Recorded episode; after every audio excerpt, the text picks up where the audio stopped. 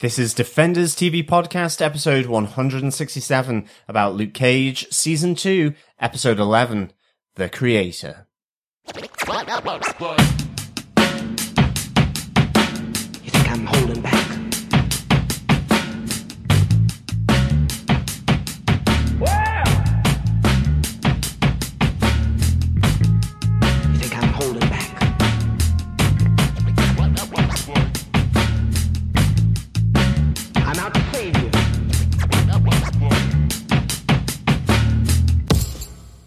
Welcome back, fellow Defenders, to episode 167, and we are looking at The Creator, episode 11 of season 2 of Luke Cage. The creator of what? Bushmaster? Definitely. What a great episode, and I cannot wait to review it. I am one of your reviewing hosts, John. And I'm your other reviewing host, Derek. Unfortunately, Chris is still unable to join us for this episode, but he will be back for the last two episodes of Luke Cage Season 2. This is going to be a good one to talk about. Looking forward to it. But remember, if you want to subscribe to the podcast, go over to our website at DefendersTVPodcast.com and you can pick up a podcast app of your choice to subscribe to the podcast. We'll be finishing up our Luke Cage coverage with episode 13 of season 2 of Luke Cage. So if you're on iTunes and have subscribed just to our Luke Cage on Defenders TV Podcast over there, make sure you go and subscribe to the main feed over on Defenders TV Podcast, where we'll be covering Iron Fist in the future, which is hopefully coming out later on this year. We've had it confirmed that it's coming out in 2018, but as we record right now, the date hasn't been revealed. It'll be revealed at San Diego Comic-Con this weekend. In fact, today, as we're recording, the panel for Iron Fist is going to be on, but we don't have it just yet. We don't have the date just yet. And by the magic of technology, we now do have the release date for Iron Fist Season 2. As you probably heard at San Diego Comic-Con at the panel for Iron Fist, the release date has been announced for September 7th of this year. So a little bit earlier than we thought. I think we'd speculated it was going to be coming out in November. So a couple of months earlier, but really exciting that we're going to get to see Season 2 coming up in September. That's really cool. Very exciting, and some cool little tidbits and information on the panel. We won't talk about that just here. We'll talk about that later when we start talking about Iron Fist Season 2. Yeah, so exciting stuff for Marvel Netflix. Iron Fist 2018 Season 2 to see how the immortal Iron Fist gets on. Of course, great to have him cameo for an episode in this season of Luke Cage. Yes, it was. And very, very likely we're going to see a crossover with Misty and possibly Luke Cage himself as well in Iron Fist Season 2. Yeah, let's hope. We are going to get into our spoiler-filled review of episode 11 of Luke Cage. But before we do, a quick reminder that if you're interested in Wolverine The Long Night, you can head on over to Stitcher.com/premium and use the Defenders promo code. Please just type in Defenders and you get a month of Stitcher Premium free.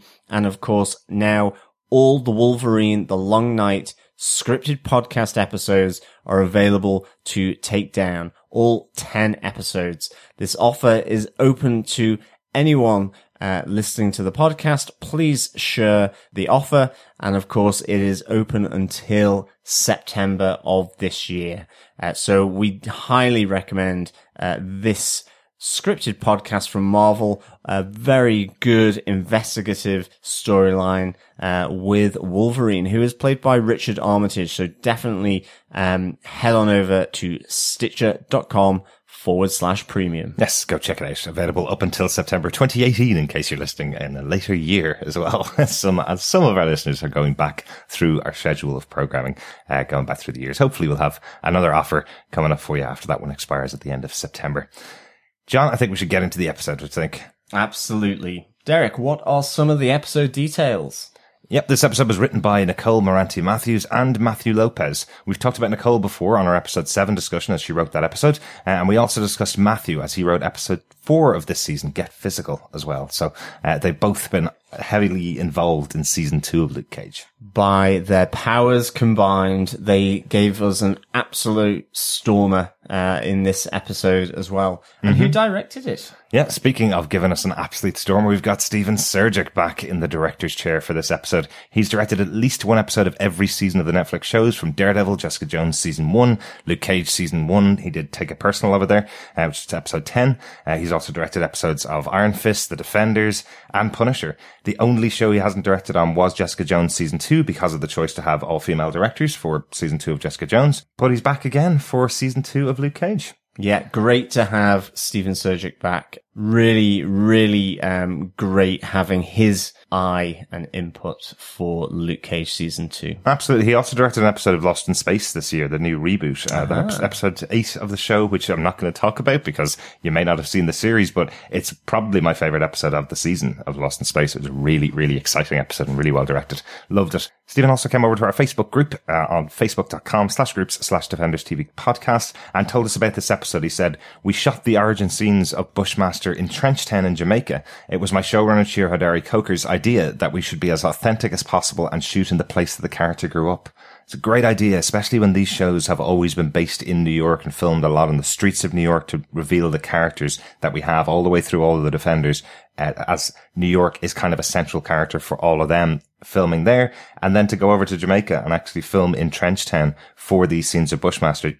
Absolutely right. It does add that kind of extra bit of authenticity to the character. There's some great panning shots as he drives down the streets of Trenchtown or walks down the streets of Trenchtown with a camera picking up the actual scenery around where this kid would have grown up. Yeah, it looked really, really good, really fascinating, and certainly given the use of somewhere in downtown Manhattan as a stand-in for China back in Iron Fist. This was really good to see authentic Jamaica, and looked amazingly rich and colourful. Mm-hmm. You'll never let that go in Iron Fist. No, really, John.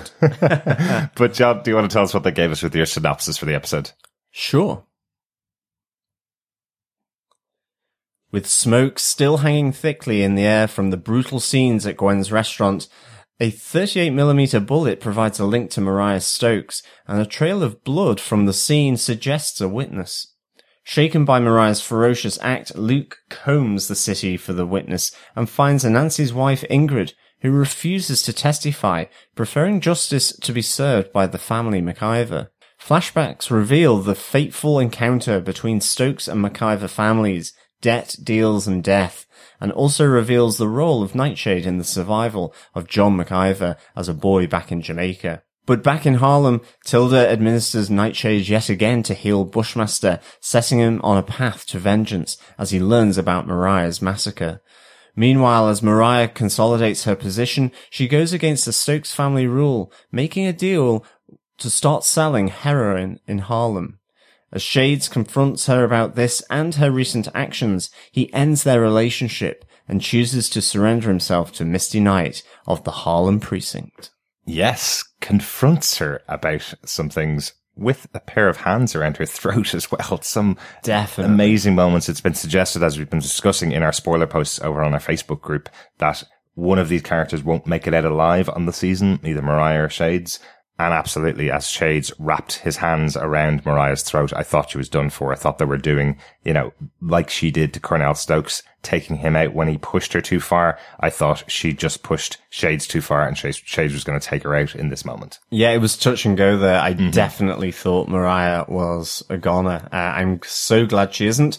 And I suspect that a lot more pain and justice is going to come from all sides against her. It is a good job she is building that safe room down in the basement of Harlem's Paradise, because I suspect she will need it at some point very, very soon. Yes, and not necessarily just from Bushmaster, to be honest. No, absolutely. I think there are a number of people lining up to take a pop, but on to our first bullet point number 1.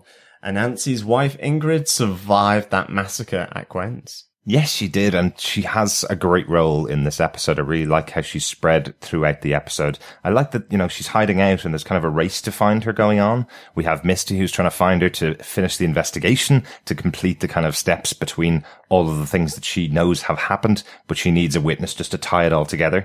We have Mariah, who's obviously out to kill her in Shades, who want to kill her and take her off the table so that they don't complete that investigation. And then we've got Luke after her, who wants to protect her at all costs, wants to find her and make sure she's okay. I like that she plays this kind of pivotal role throughout the episode. I think it's a really cool idea. Yeah, I think, the great thing about Ingrid here is that, you know, she does persuade Luke. He is going to take her into the precinct to help out Misty. You know, Misty really has said, don't damage my investigation. Mm-hmm. You know, really help me out here. And ultimately, in the end, by staying faithful to Ingrid, he doesn't help Misty out here at all. You know, and she gets pretty annoyed at that. But I like as well here with Ingrid, it is that narrative. And we have it a few times here where, you know, these parallels between Luke and John McIver are kind of brought out, that they, you know, they look to protect their own and so on. But at the same time, some of those subtle or maybe not so subtle differences between these two, also play out, you know, specifically I think from Luke, who's really kind of going, I'm nothing like this guy. Yeah. You know, I think he makes reference to the fact that he would never put his loved ones in harm's way, for example, which he thinks is what Bushmaster has done in this case, mm-hmm. and especially with what's happened at Gwen's restaurant.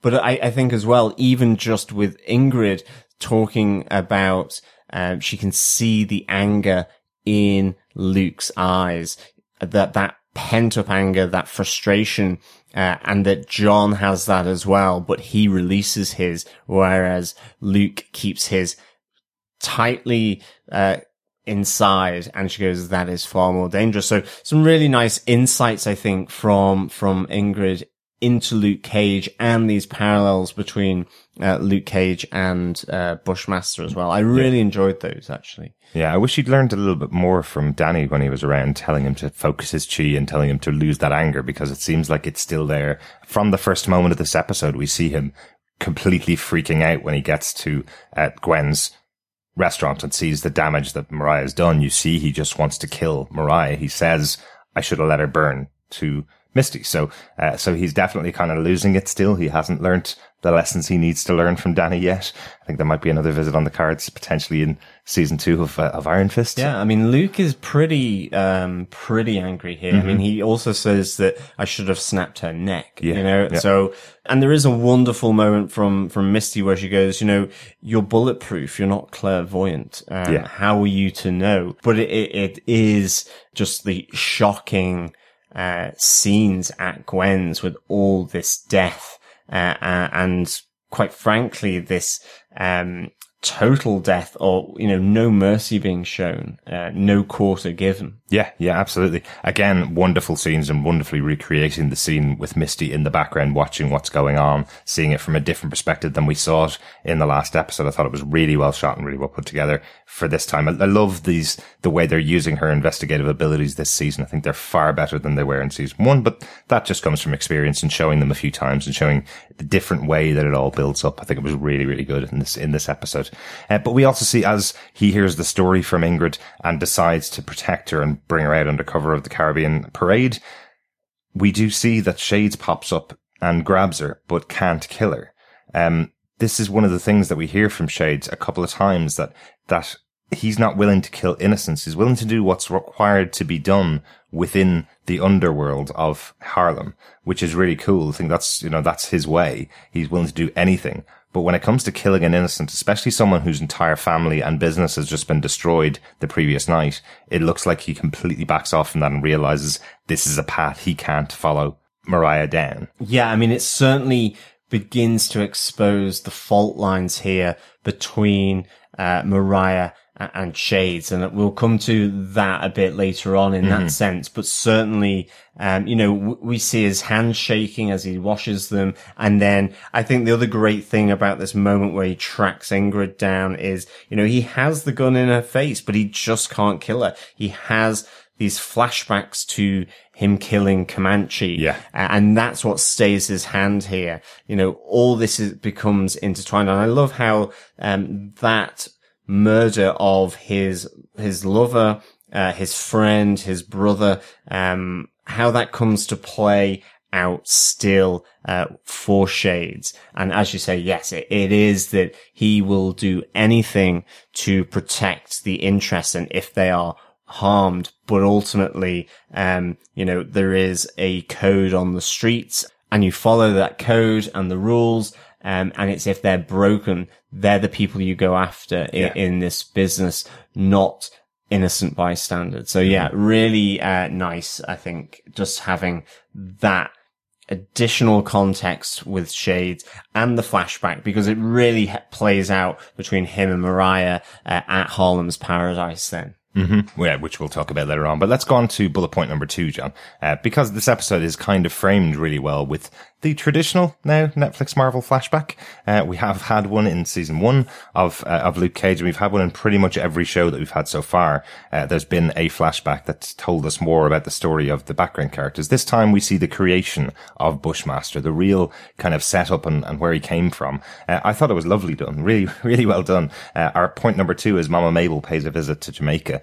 I love that they brought in Mama Mabel, Pistol Pete. We have a young Mariah, pressing her luck with a young John McIver who don't recognize each other. She just tells him to get her a drink immediately, kind of thing, as if, you know, she's the greatest thing in the world. This is effectively her, the other side of the people that she's come to visit, and he's supposed to be waiting on her hand and foot. So, nothing's really changed with Mariah's attitude to anybody else.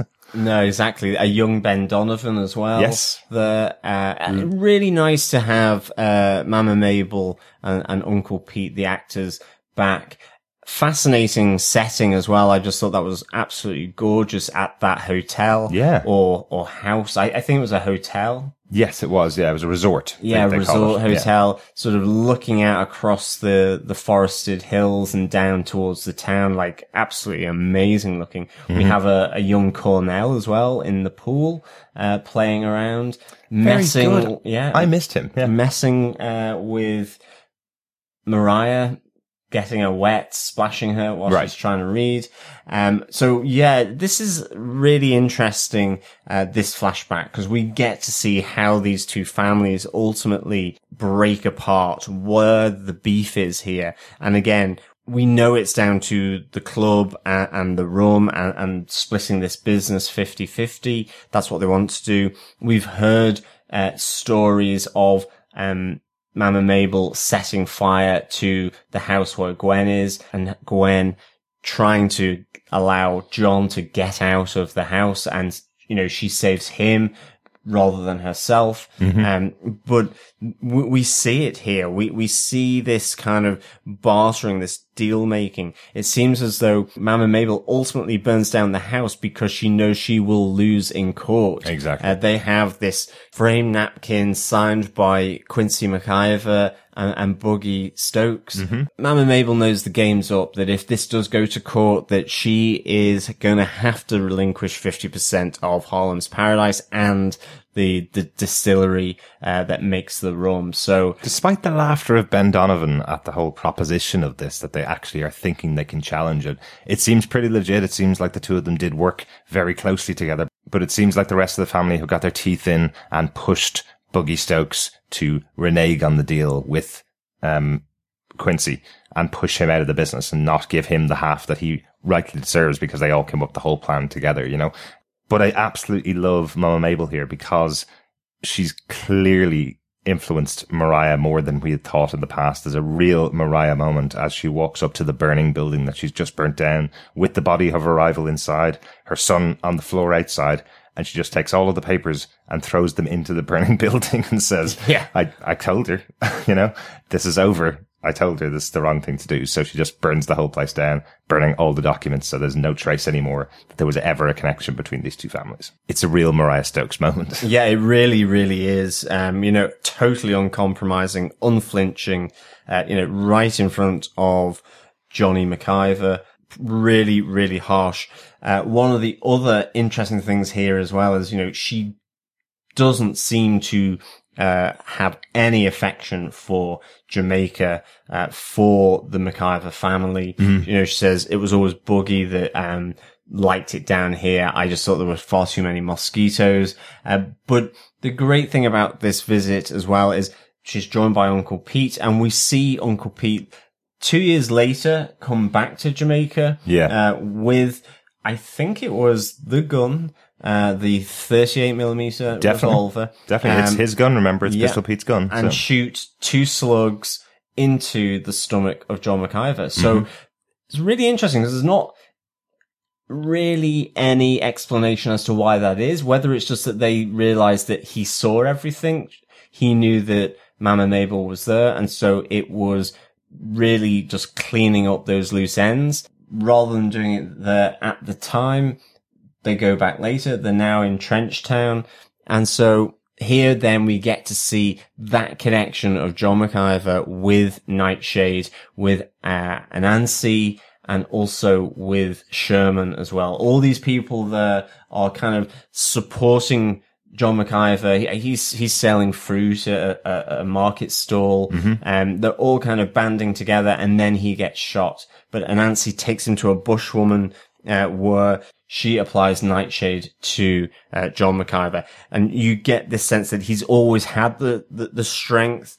There's that really nice moment where she goes, "It doesn't heal, it reveals," as the bullets pop out of young John McIver. Yeah. And I think it's really nice that, you know, what's mirrored back in Harlem is Bushmaster being treated by Tilda with the same Nightshade, as you see that shrapnel sort of withdraw out of his body. I love that shot. Yeah, really amazing. I love the makeup as well on Bushmaster, with all the cuts, the bruises, the red eyes.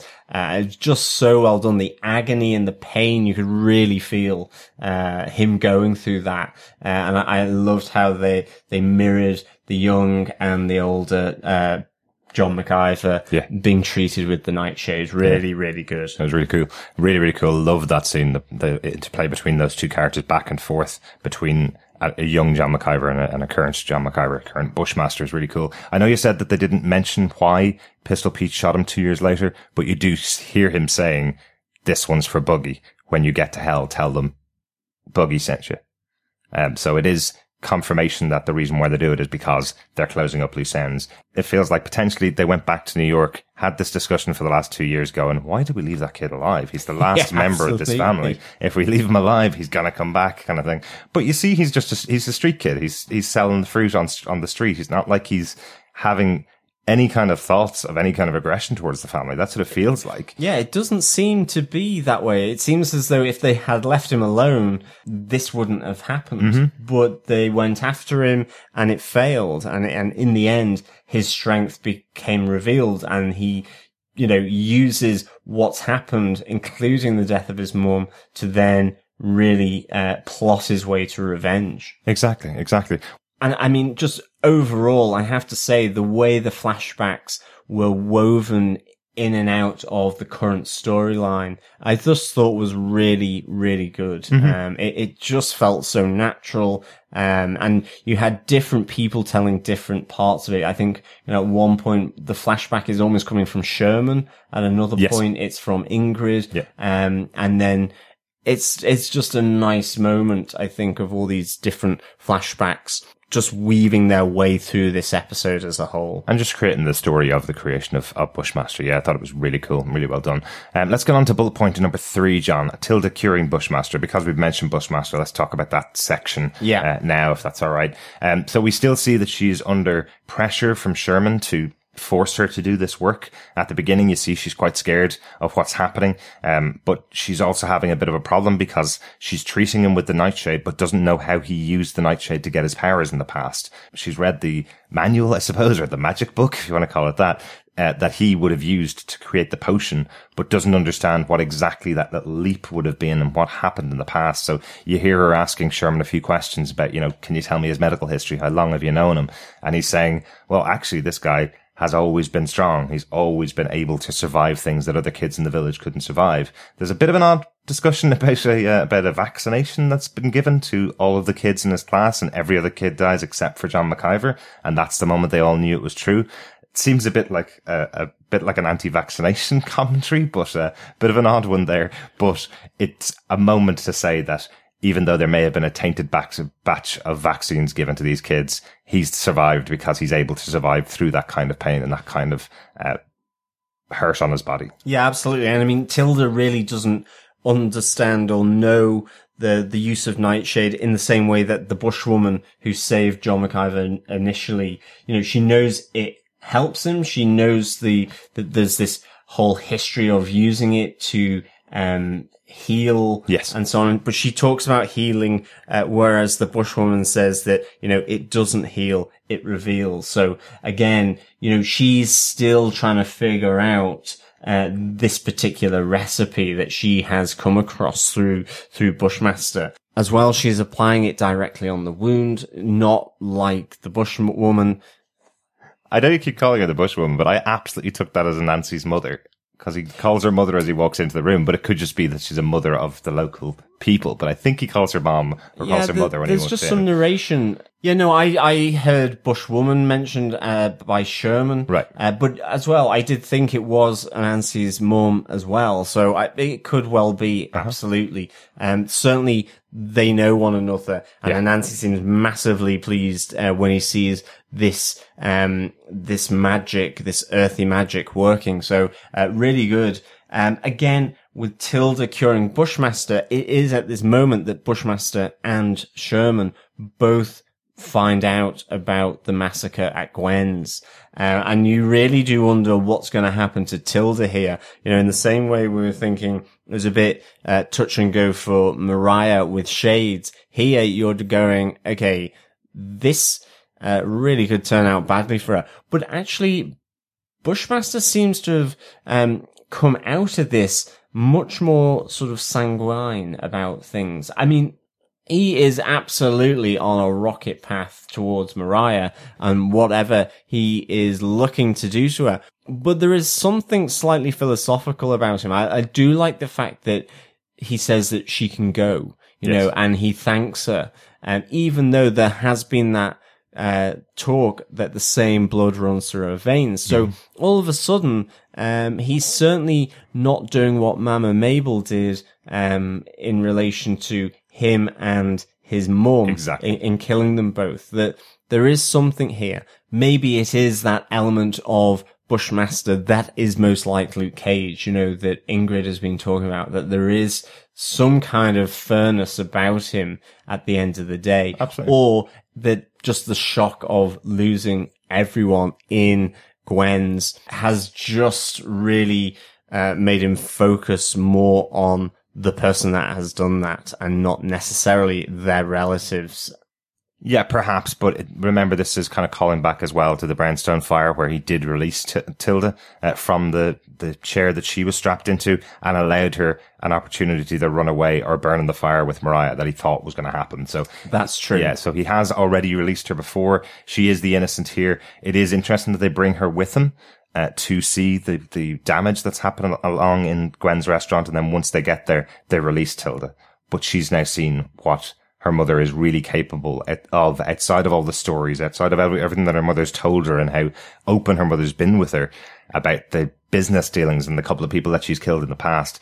This is a really brutal, violent scene that Tilda's just walked in on and realizes that her mother did it and is free as well at the same time. So quite a big moment for Tilda as well with her mother. Yeah, I mean, you can really see how shook up she is in Gwen's restaurant. Mm-hmm. And, of course, that plays out as well later in the episode with her effectively calling time on her relationship with Mariah, where she is in Harlem's Paradise and she says, that's it, I'm done, I'm out. And she says, I don't want to see you ever again. So, you know, Mariah increasingly is starting to lose her support. Oh, yeah. You know, Tilda thinks she's crazy. Shades thinks she's crazy. And so does Sugar, ultimately. You know, members of her bodyguard, her gang, are thinking she has lost the plot. Absolutely. And And obviously Luke Cage started off the episode by saying he wanted to snap her neck, which he hasn't really been that way inclined for any of this season. He hasn't wanted to kill her and has worked with her a few times. Bushmaster again reaffirms he's going to destroy her when he gets out and gets his way. We do have just one other scene with Bushmaster and Cage meeting over the body of Anansi when Ingrid is brought to see the body. I thought this was a really interesting scene, having the two. Yeah, me too. The two people that have been rivals for the whole season that are effectively looking at each other and kind of going, well, really, we could have been brothers. We could have been friends. Luke's response to "we could have been brethren" I thought was very funny, which is the well, I don't really have that much luck with brothers, because obviously last season it all ended off with him fighting his brother to the bitter end of the season. So nice little moment there between the two of them. But then Luke kind of realizes that there is some similarity between the two of them, but if he does go after Mariah and does go after Harlem again, they're going to have to fight. And there seems to be a little bit of regret between the two of them. You see, yeah, definitely. Yeah, you see. I think that's what was so good about this meeting up at the morgue. You know, you have Ingrid absolutely distraught over her dead husband's body, mm-hmm. And you have this regretfulness between these two men who, again, recognize similarities with one another. Yeah. But know that there's also a difference, but that maybe another time, another place, they would have been partners, friends, or brothers, as Bushmaster says. And I think that regretfulness, that it's slightly melancholic as well. I really like that. It's a great way of treating the hero of this season in terms of Luke Cage with at least the perceived villain of this piece, at least up until when Mariah starts going crazy. Absolutely. You know, you are there thinking this is the rival to Luke, and all of a sudden it's just paired back in such a nice way of these two grown men reflecting on missed opportunities, their anger, and a regretful sense of remorse to some extent. Absolutely. And Luke even gives him the option. He tells him he can just walk out of there and go and get out of Harlem, and then nothing else will happen. But if they meet again, that's it. That will be the last time they meet. Bushmaster reciprocates, of course, and says, I'm really not looking forward to killing you, Luke. That's still a threat. He's still saying he's going to kill him. But I do like the idea that they've kind of made this little bridge between the two of them. Yeah, definitely. I think with that, onto bullet point number 4. Yes, the biggie, Mariah calling out Shades, the split of Mariah and Shades. You know, as we were saying before, Mariah really starts to lose her crew here, all around her. She has this stoic victory. She is this queen of Harlem, but she is sat on her own with no one else. And I think this plays out so well and is so meaningful through effectively the split of Shades and Mariah. I think, all through this episode, you've had Shades really struggling with what went down at Gwen's restaurant. You know, he says to her, you used to have heart, and I saw you stood over, the burning body of Anansi. And I saw that look in your eyes, and that was not the person who I used to know. There is, on the flip of that, Mariah saying, have you become a vegan? You were a carnivore, a predator. That's what I liked about you. I need you to do what Shades always does, you know, be there, stop being Hanan. A really kind of nice moment. You know, we have commented that this relationship has seemed a little fractious, you know. Absolutely. We see her flirting with Alex. Shades pulls a gun out to get Alex out the way. And I love his response to that, where he's like, I'll see you in the morning kind of thing. Absolutely. I love Alex the Minion. I just think it works really well. The fact that she comes back to Harlem's Paradise and he's arranged to have this bunker built underneath the building for her. It's just a really, he could be a minion. He could be yellow with the little glasses running around the place, doing everything of her bidding. But yes, she absolutely is trying to take advantage of him. But again, you've got Shades walking back in going, well, that was quick, wasn't it? you know, only left about half an hour ago, and here you are coming on to somebody else, you know? And I love the way Mariah kind of sidles up to Shades to, you know, she's running her hands around his body, over his shoulders, his chest, really trying to put him at ease, to say that she is his, and that they are working this together. But ultimately it's for naught, because she absolutely pushes the buttons over Comanche. She knows that there has been this relationship between the two of them. She goes, you know, were you gay for the stay, or was it a true broke-back romance? Mm-hmm. She felt the heat. She saw the looks.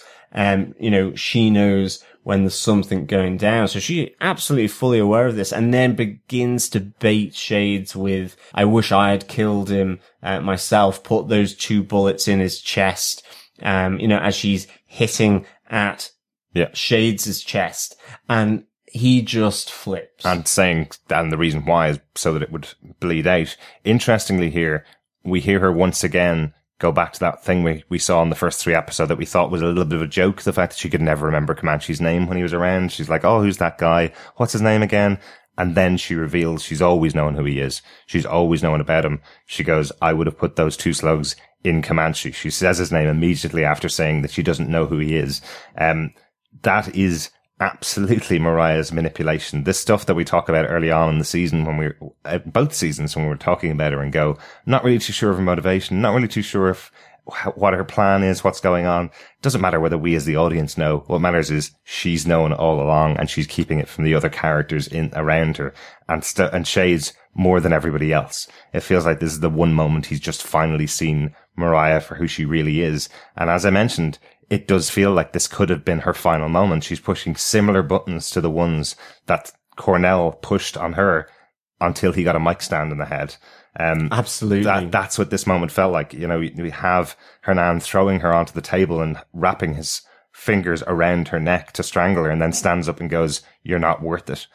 And Mariah's response to it as he walks out is, I'm not done with you, as if she was still in the position of power with him once again. Like, real violence between these two. Really fantastic scenes once again. Yeah, really just amazing scene in the roost of Harlem's Paradise. Mm-hmm. I think the other nice thing here that occurs in the roost is Mariah confronting her past as well, with the forms of Uncle Pete and Mama Mabel. And initially it is Mama Mabel, and I really enjoyed this idea that she is blaming Mama Mabel for this exact situation. Mm-hmm.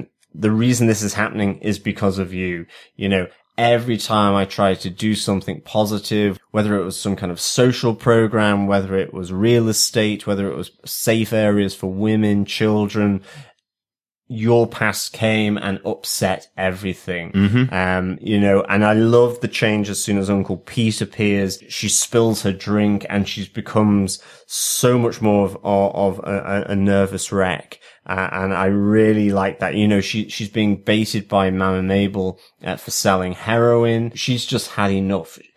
I love the fact that this is kind of Mariah and her past. And I think ultimately with their disappearance that she has said, I'm doing it my way now. Mm-hmm. Yeah, absolutely. It's a fantastic scene, and it is the true mental break for Mariah Stokes, or the mental break for Mariah Dillard, as she completely embraces the Mariah Stokes, Black Mariah character. It really is interesting. I love that moment with Alfre Woodard as she effectively crouches behind the couch as Pete appears. Yeah. She drops the drink and just kind of shrinks. Something that we haven't seen from Mariah in quite a long time. She's always very strong standing, but the minute Pete is in the room, she's crouching over, and he starts to make really crude comments about her being beautiful and about her and about her daughter, Tilda, and what they've accomplished between the two of them. And she's not willing to take any of that. So it is a great scene seeing this stuff, and totally unexpected. Came out of nowhere for me. Yeah, it was so good. I think, though, to bullet point 5. Yes, there's just one final bullet point, really. And it's obviously that the investigation has been going on for Misty throughout this episode, trying to connect the dots between everything that happened in Gwen's restaurant, the killing of Anansi, and the killing of all the other people that are in there.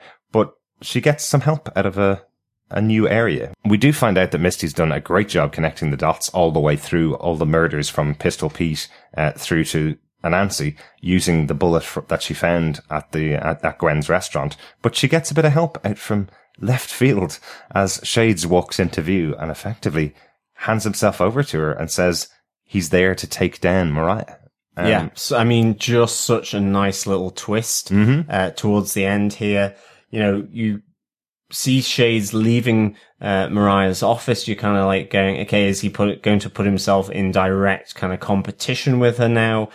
Or he's going to go to Bushmaster's side, or join another gang or form his own. And instead he goes to Misty. I love that Misty's kind of a little kind of edgy when he first arrives, and he's like, no, I'm not here for that. And he allows her simply to cuff her. And yes, you know, if Misty had done some great groundwork with that 38mm, and I loved her going through that sort of line of investigation with this unique bullet trace that's kind of left from the bullets after they've been fired from that gun.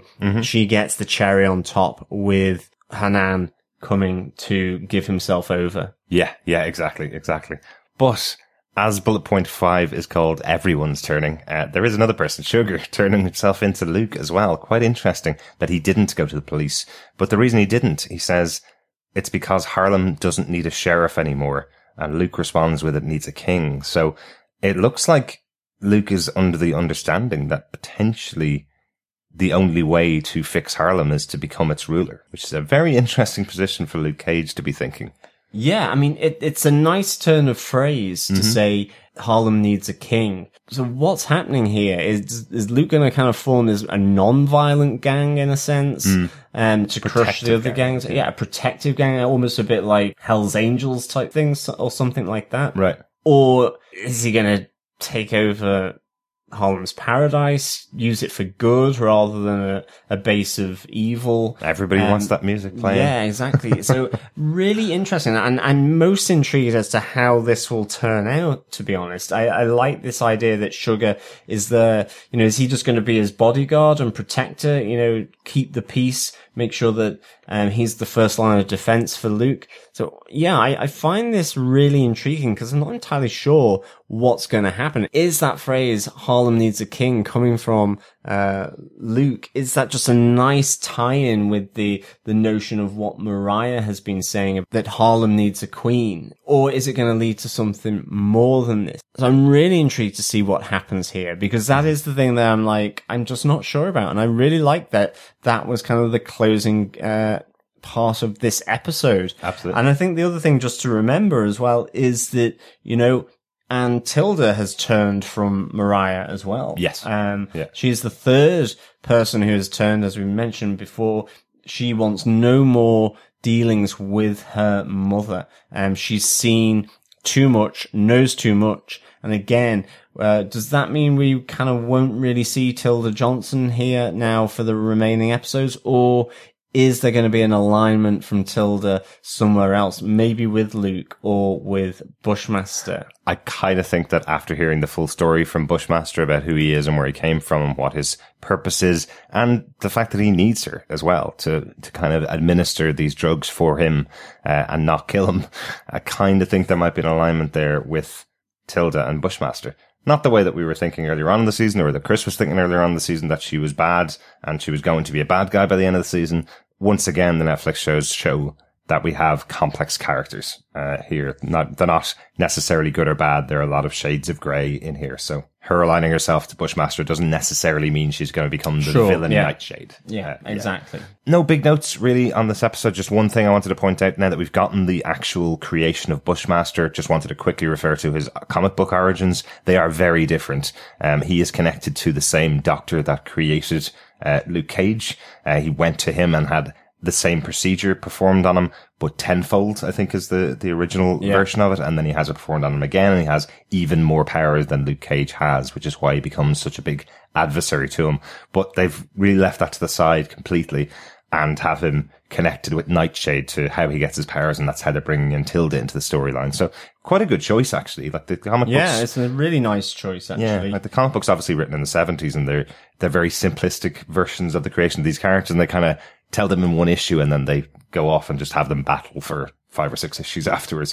So, and he was first showed up in an Iron Fist comic as well. That's correct. Yeah, that's correct. So, nice little connection between Luke, Iron Fist, and Bushmaster as well. The only note from me was I just really enjoyed Mariah Stokes talking about the biometric black James Bond shit as she's going into her new underground bunker, her panic room for when Bushmaster comes after her. And as I say, I think there will be a few others queuing up there. And again, Alex really pleased with himself. I really like Alex, and I hope that no matter what may happen to Mariah, I hope that he sticks around as well. Yes, either that or he finds another maniacal boss to be a minion to. I hear there's a few openings across 10. On that note, John, do you defend Luke Cage Season 2, Episode 11, The Creator?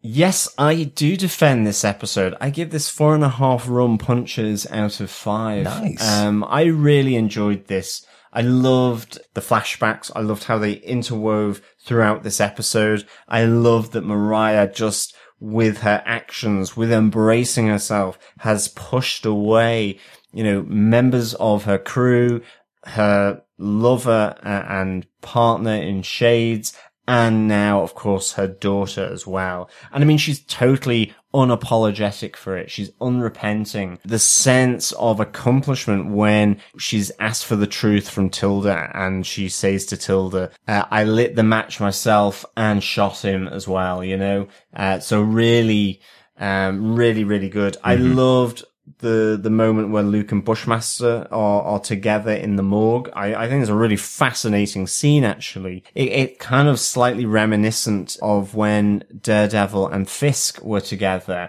talking about both wanting the same thing for their neighborhood, just different ways of going about it. Now, whether Bushmaster turns out to maybe be far from that, like Fisk was in Daredevil, well, then we'll have to wait and find out. But I really like that kind of remorsefulness between these two men. And again, the investigation with Misty, just all really, really good. Again, really nice push through on these characters and this story, which I'm really intrigued. And that ending with Luke Cage saying there needs to be a king of Harlem, I'm really interested to see what he means by that, for sure. Mm-hmm. But with that, Derek, do you defend Episode 11, The Creator? Yeah, absolutely defend this episode. Really, really good episode. And we're only 2 episodes left of the season as well. It really feels like the season has had no dip at all. No real moment where I've gone, oh, I don't really want to watch the next one of these. We've been watching them a lot faster than we probably have in the past. We're just under a month since it was released, and we're on episode 11. So we've probably done this the fastest we've done most of the season so far. And I can't wait for the next 2 episodes. I can't wait to talk about the next 2 episodes. There's lots of stuff going on in here. But this flashback episode, based in Jamaica as well. Fabulous scenery, fabulous stuff going on, and loved seeing all of these characters actually play together rather than just hearing what was happening between Gwen and Mabel. Actually seeing them around a table with Ben Donovan laughing away, as he is accustomed to do when anybody proposes that one of his clients has done something wrong. I thought it was just fantastic to see a younger version of those characters as well. Really, really cool. Great episode. Really, really enjoyed it. Yeah, so a good old defend here.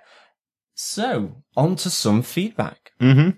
Yes, we have some feedback in through our email address at feedback@DefendersTVPodcast.com. You can also leave a voicemail for us for the end of the series. You can send us a voicemail through our website at DefendersTVPodcast.com, where you can record up to 90 seconds of your thoughts. Our first piece of feedback is a piece of email from Lieutenant Floby, who says, "Hail, fellow Defenders. Just finished listening to your review of Episode 9. Chris's thoughts on Tilda not needing much of a push stuck out to me. As I thought about it, I began to wonder if she didn't see this as an opportunity. In her conversation with Luke, she said if she knew how the ingredients were used, or if she could get a sample of Bushmaster's blood, she may be able to counteract the effect. Perhaps with a gun to her head, she sees that she can make the best of a bad situation and get the information she needs. Anyway, really enjoying this season. Keep up the great work. Thanks, Floby. That's a really interesting idea. Yeah, thank you so much, Floby. Really, really good idea.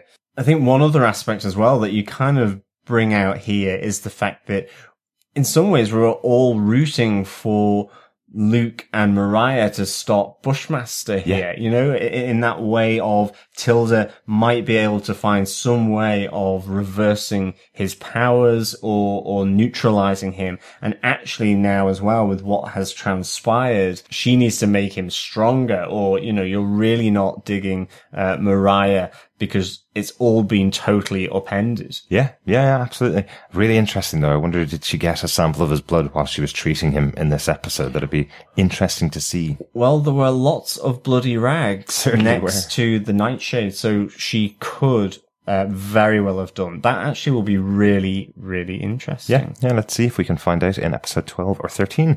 Episode 9 was obviously a favourite of the fellow Defenders as much as it was of ours, because we also got a bit of feedback from Jamie Young over in our Facebook group about it. John, do you want to take this one? Yeah, Jamie Young says, wow, Alfred Woodard deserves the acting awards for this episode. I thought Ridenour was going to be Tilda's father.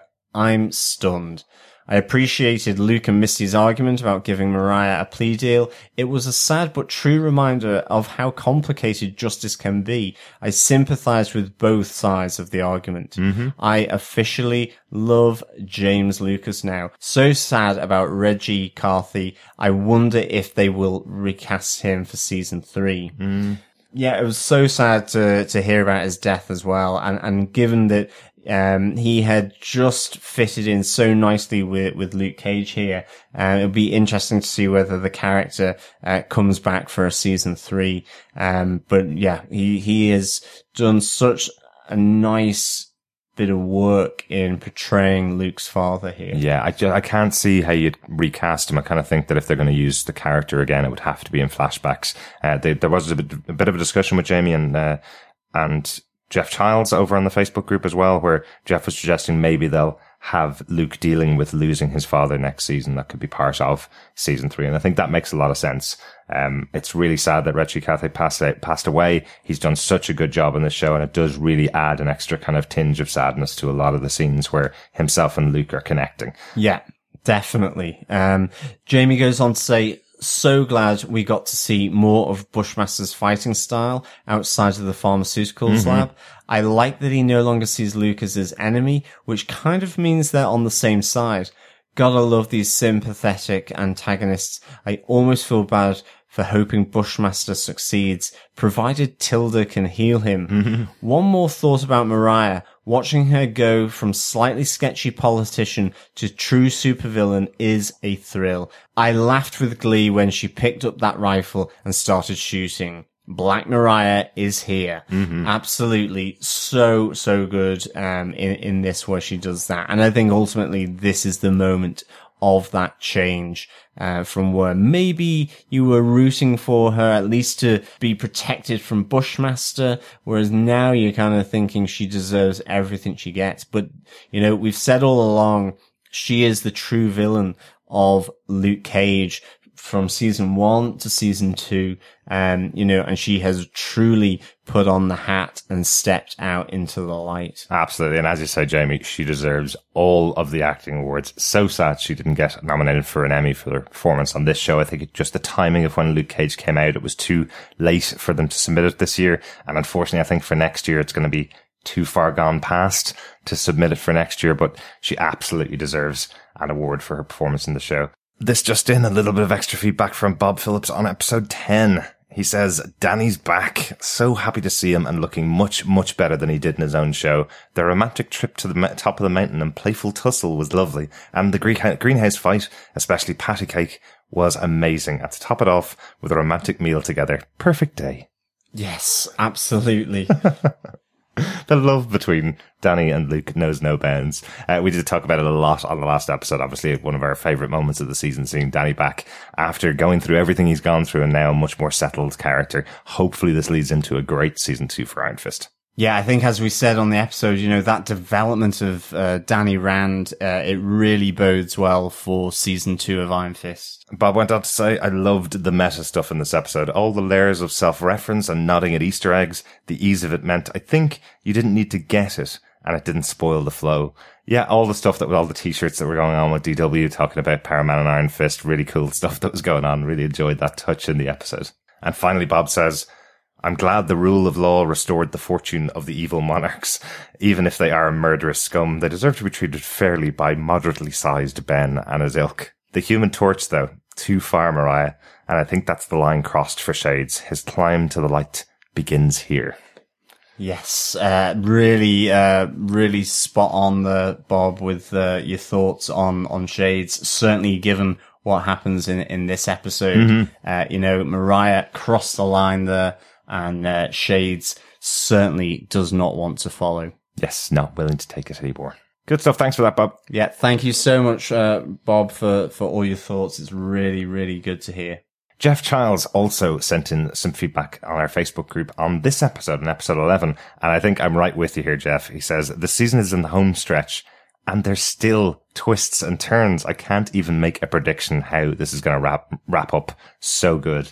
Jeff, that's the words right out of my mouth. That's exactly how I'm feeling now on episode 11 of the show. Yeah, really good thoughts on just how good the quality of this show is right down to the final few episodes. Mm-hmm. I really cannot wait to go on to episode 12 now and see what craziness, what fallout is going to happen as a result of this episode. Absolutely. So really good. Absolutely. And I think Jeff actually is binge watching the show over the last 3 days because he's actually been posting comments on our spoiler posts as he went. And I could see them just appearing, you know, every hour or so I was seeing a new comment on each one of the posts. And it was genuinely that he was just watching it live. So everybody watches the Netflix shows differently. As you know, we haven't watched ahead. We haven't seen the next 2 episodes. So that's why we're able to talk about these 11 episodes completely separately with our wild theories and wild thoughts about what's going on, because we don't know what's happening in the next 2 episodes. But we're really excited to find out. And so glad that all of the fellow Defenders have joined us again for another fab season so far. Yeah, definitely. Luke Cage has been really, really enjoyable. And hopefully our fellow Defender, Chris, will be back for the last 2 episodes of our Luke Cage coverage. Yeah, well, it would be certainly good to get his thoughts on the last 2 episodes as well. And again, if you want to hear our thoughts on any of Luke Cage season 2, on any of the Marvel Netflix shows, and indeed upcoming with Iron Fist season 2 as well later on in this year, please subscribe to the podcast at DefendersTVPodcast.com. You can pick any good or evil, bulletproof or bullet-riddled podcast catcher. Just search Defenders TV Podcast. Subscribe, rate us, and leave a review. Sharing the love by sharing the podcast is a great thing to do. And thank you so much for listening. Absolutely. Yep. Thank you so much for listening, fellow Defenders. We'll be back with our review of Luke Cage Season 2, Episode 12, Can't Front Me, next Friday, and then our finale review the following Tuesday. Yeah. It's getting close to the end of Luke Cage Season 2, and what a great season this has been. Mm-hmm. Absolutely. As always, fellow Defenders, thank you so much for listening. It has been a pleasure speaking with you. I'm off to go into my James Bond bunker and play war games or something like that. But we will be back soon to speak with you again. Bye. Hope it has some nice dry martinis down there, John. Yeah, it's got a full bar. Excellent. Fully stocked bar. Excellent. Thanks so much for joining us. Bye. Cheers, fellow Defenders. Bye.